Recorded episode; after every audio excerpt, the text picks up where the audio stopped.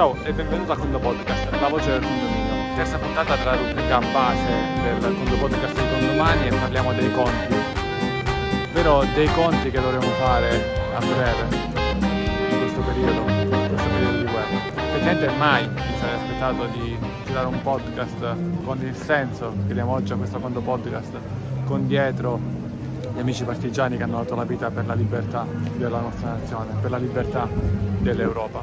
E per quanto riguarda i conti, di cosa parliamo? Parliamo di condomani, dei conti, bilancio preventivo, chiaramente spirito condomani, però è dedicata a loro, è dedicata agli amici, ai fratelli dell'Ucraina, che in questo momento sono sotto le bombe, che in questo momento stanno sfuggendo. In questo momento i loro condomini, noi parliamo di condominio, ma i loro condomini sono bombardati. Andiamo alla puntata. La prima puntata era sulle unità, la seconda sulle tabelle millesimali e quindi sui conti.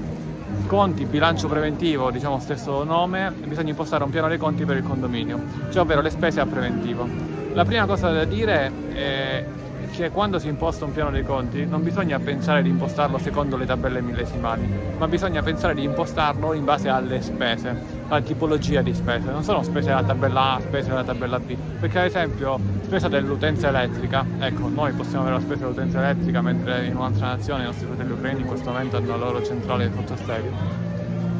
La spesa del, dell'utenza elettrica potrebbe essere divisa fra più tabelle, tabella A, tabella B, quindi non avrebbe senso, non avrebbe nessun senso dividere i conti su spese tabella A e spese tabella B. E magari ha più senso se volete dividere se si vuole dividere spese su edificio 1, edificio 2 oppure spese di utenza per edificio 1, spese di utenza per edificio 2 comunque diciamo liberi dal dover pensare di impostare un piano dei conti rispetto alle tabelle millesimali. Proprio perché quando si imposta un sottoconto si può associare come vedremo a più tabelle millesimali. Quindi si imposta rispetto alle tipologie di spese. Un piano dei conti una volta impostato lo si porta fra virgolette per sempre per sempre significa che eh, cioè, tanto l'edificio rimane qui per sempre, pensi all'Ucraina effettivamente, comunque si porta per sempre, si porta nei vari anni e viene in automatico copiato di anno in anno. La voce che si inserisce in un sottoconto è la voce del preventivo, dopodiché in automatico si compila il consuntivo. Per quanto riguarda i conti, quindi il primo consiglio è ragionare su, eh, sulle tipologie di spese. Il secondo consiglio è quello di non utilizzare i conti ma utilizzare solo i sottoconti. È vero, c'è la possibilità, fin tanto che non la leveremo, di andare a attribuire delle spese, dei preventivi direttamente ai conti, ma quanto è utile quello che interessante fare è utilizzare sostanzialmente i sottoconti. Un sottoconto è associato ad uno e un solo conto. Un sottoconto si può spostare poi da conto a conto, quindi se tu crei un sottoconto in un conto, poi andando a modificare da qualche anno a questa parte puoi anche modificare a quale sostanzialmente conto appartiene.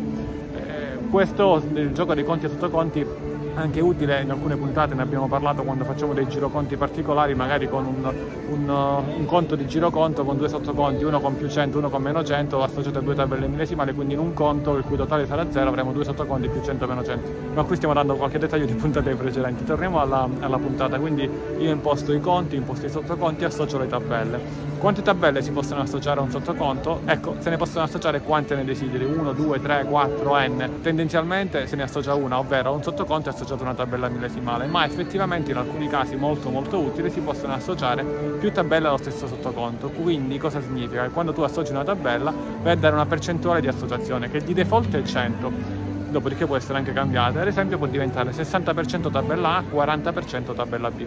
Il che cosa significa? Che da qui in avanti, in automatico, per sempre, ogni spesa associata a questo sottoconto ci penserà Condomani, Condomen a dividere dal 60 al 40 fra le due tabelle e in tutti i bilanci, ad esempio un bilancio consuntivo per di movimenti, troverai poi quella voce spezzettata al 60% da una parte e al 40% dall'altra. Quando tu hai un bilancio con tutti i movimenti, vedrai proprio il 60 e il 40, è qualcosa che alcuni utilizzano, alcuni non conoscono e questa puntata eh, può far luce per chi non l'ha mai utilizzato. Perché? Perché per chi utilizza è una normalità, per chi non l'ha mai utilizzato magari va a prendere quella spesa di 1000 euro dell'energia elettrica, che poi non è mai 1000 ma è so, 132,45 e la divide con la calcolatrice a mano, ma no, e quindi poi la divide su due sottoconti, ma no, ci pensa con domani, fate lavorare con domani che lo fa, eh, lo fa allegramente. E quindi si imposta il piano dei conti per voci di spesa, si usano i sottoconti e non i conti, si associano sostanzialmente più tabelle millesimali. Nell'associazione della tabella millesimale, per ogni tabella millesimale che associamo possiamo scegliere se la spesa va ai proprietari, conduttori, usufrutto o leasing. Concentriamoci su proprietari e conduttori. Cosa significa? Che eh, se la spesa è 100% conduttori, quella spesa da consuntivo, quindi anche preventivo, ai conduttori. I conduttori ad esempio coloro che affittano l'abitazione, ma se un conduttore non c'è cosa significa? Che quell'abitazione non paga la spesa? Assolutamente no, va in automatico al proprietario. Quindi il proprietario conduttore significa che nel momento in cui c'è un conduttore la spesa viene associata al conduttore, ma se questo non c'è va al proprietario. Quindi in un condominio in cui non ci sono conduttori, 100% conduttori, va spesa al proprietario. E quindi uno può dire, beh, nell'impostare i conti e sottoconti cosa faccio se in questo momento non ci sono conduttori? Beh, forse se hai un attimo di tempo da dedicare, meglio un attimo di tempo da dedicare, direttamente scegliere di impostare ai conduttori se la spesa è per il conduttore e di impostare al proprietario se la spesa è per il proprietario. Perché? Perché in futuro un conduttore ci sarà e il piano dei conti sarà già impostato. Se invece per velocità imposti tutti ai proprietari, quando arriva un conduttore poi ti trovi le cose che non vanno, dici ma come mai? Ma sì, ma è meglio averlo come tipologia di scelta, sapere che in tutti i tuoi condomini determinate spese vanno ai conduttori, quasi come per legge, non c'è effettivamente una legge esatta, e alcune spese invece vanno ai proprietari, alcuni 90-10, alcune 50-50 e così, e così via. Per quanto riguarda la, l'impostazione di un sottoconto, in verità anche di un conto, ma parliamo dei sottoconti, ci sono poi delle voci particolari che effettivamente anche qui potrebbero sfuggire. Innanzitutto diciamo, i sottoconti e quindi anche i conti sono la parte principale della funzione della precompilata perché sono i sottoconti che dovranno essere eh, soggetti quindi a una tipologia di detrazione e quindi nei sottoconti che devi inserire, ma qui ti rimando poi eventualmente ad altre puntate o anche addirittura, anche meglio, alla mm, condoformazione fiscale ogni lunedì mattina dalle 9.30 alle 10.30 su www.condomani.it slash diretta con la commercialista Sabina Passello. Parliamo qui del 2022 se questa puntata l'ascolti nel 2000 e non so quanto, ovviamente potrebbe essere diverso, manda un'email a info.it e ti diciamo. Quindi diciamo c'è sicuramente la parte delle detrazioni da dover gestire, trovi comunque delle ID info con tutte le informazioni. La parte in cui voglio dettagliare invece adesso sono la, la parte del, eh, della fatturazione elettronica, molto importante per quanto riguarda i sottoconti, ma guarda che ti cambia di tanto il lavoro. Eh, perché è vero che c'è, l'alg- cioè, c'è l'algoritmo Sebastian che ti aiuta in tutta la gestione delle fatture elettroniche, ma alcune informazioni vanno date proprio nei sottoconti. Ad esempio, in un sottoconto puoi impostare qual è la risorsa di default con cui viene pagato quel movimento, il che significa che sempre il sottoconto lo associa al fornitore elettrico e in automatico viene pagato con la risorsa bancaria. Un sottoconto associato, eh, non so, al fornitore dal detali in automatico con la cassa contanti. E quindi è lì che devi mettere la, la risorsa di default, se ve n'è una, se vuoi. Poi chiaramente non è che tutti i movimenti sono con quella risorsa, è di default, ok? E eviti qualche click quando inserisci i movimenti, così come il fornitore di default, cioè vai a creare un movimento a mano in un determinato conto sotto conto, quello è il fornitore.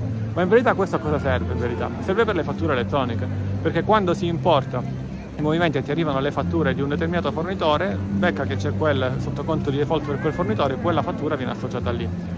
Poi Sebastian lavora ancora molto di più e c'è la puntata apposita su questo. Fatto sta che tu imposta i, i conti e i sottoconti in maniera corretta da questo punto di vista e vedrai che ti si, uh, ti si agevolerà di molto il lavoro nella gestione, nell'importazione, nell'importazione, lo ripeto ancora una volta, nell'importazione delle fatture elettroniche. Un'altra cosa importante nei conti e sottoconti, qualche mese fa parlavo con uno degli amministratori che con noi ha più degli edifici, diceva ma effettivamente a me io ricevo fatture elettroniche da fornitore di energia elettrica per lo stesso condominio su due utenze. Bene, eh, su due pod sostanzialmente, perché c'è quello della scala A, quello della scala B. Ogni volta devo stare lì a modificare a fare. No, nei sottoconti, se un sottoconto viene, viene etichettato come sottoconto eh, relativo ad un'utenza, può inserire il pod. E quindi se ci sono due sottoconti quello per la scala A e quello per la scala B, ad esempio, con due pod diversi, quando arriva la fattura elettronica, le fatture dell'utenza sono sempre elettroniche, in automatico una va su un sottoconto e una va sull'altro. E com'è possibile questo? Proprio perché hai ascoltato la puntata dei sottoconti e di conseguenza hai inserito i due pod se non l'avessi già fatto. Qualcosa che sempre sulle fatture elettroniche nei sottoconti che ti voglio sottolineare è l'utilizzo dei tag.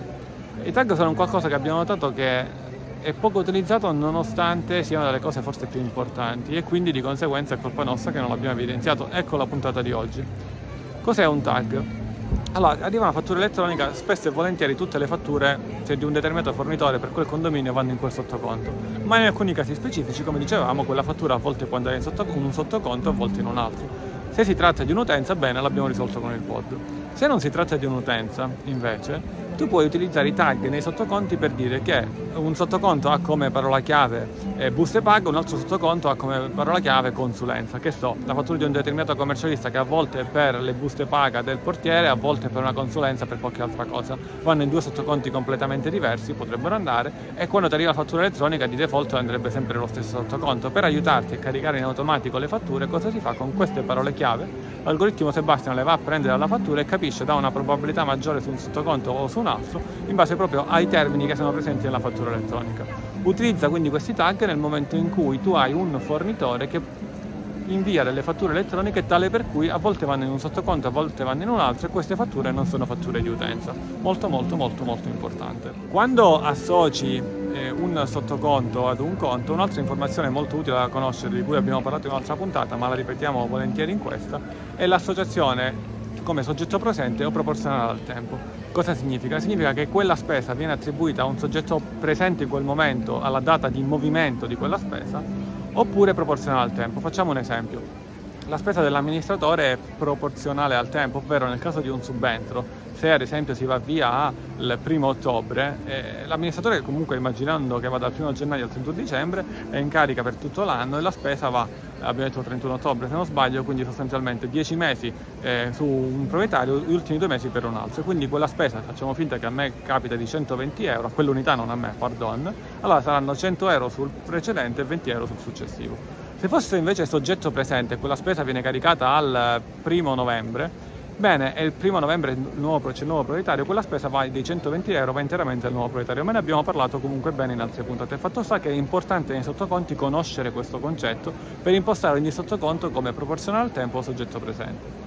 In linea generale potremmo dire che la maggior parte delle spese sono proporzionali al tempo, quindi quando non sai metti proporzionale al tempo, ma in linea pratica poi cosa succede? potrebbe capitare che le spese impreviste possono essere eh, soggetto presente, ma qui dipende comunque dall'assemblea, dalla legge italiana, eccetera. Qui è solo una definizione informatica che do io.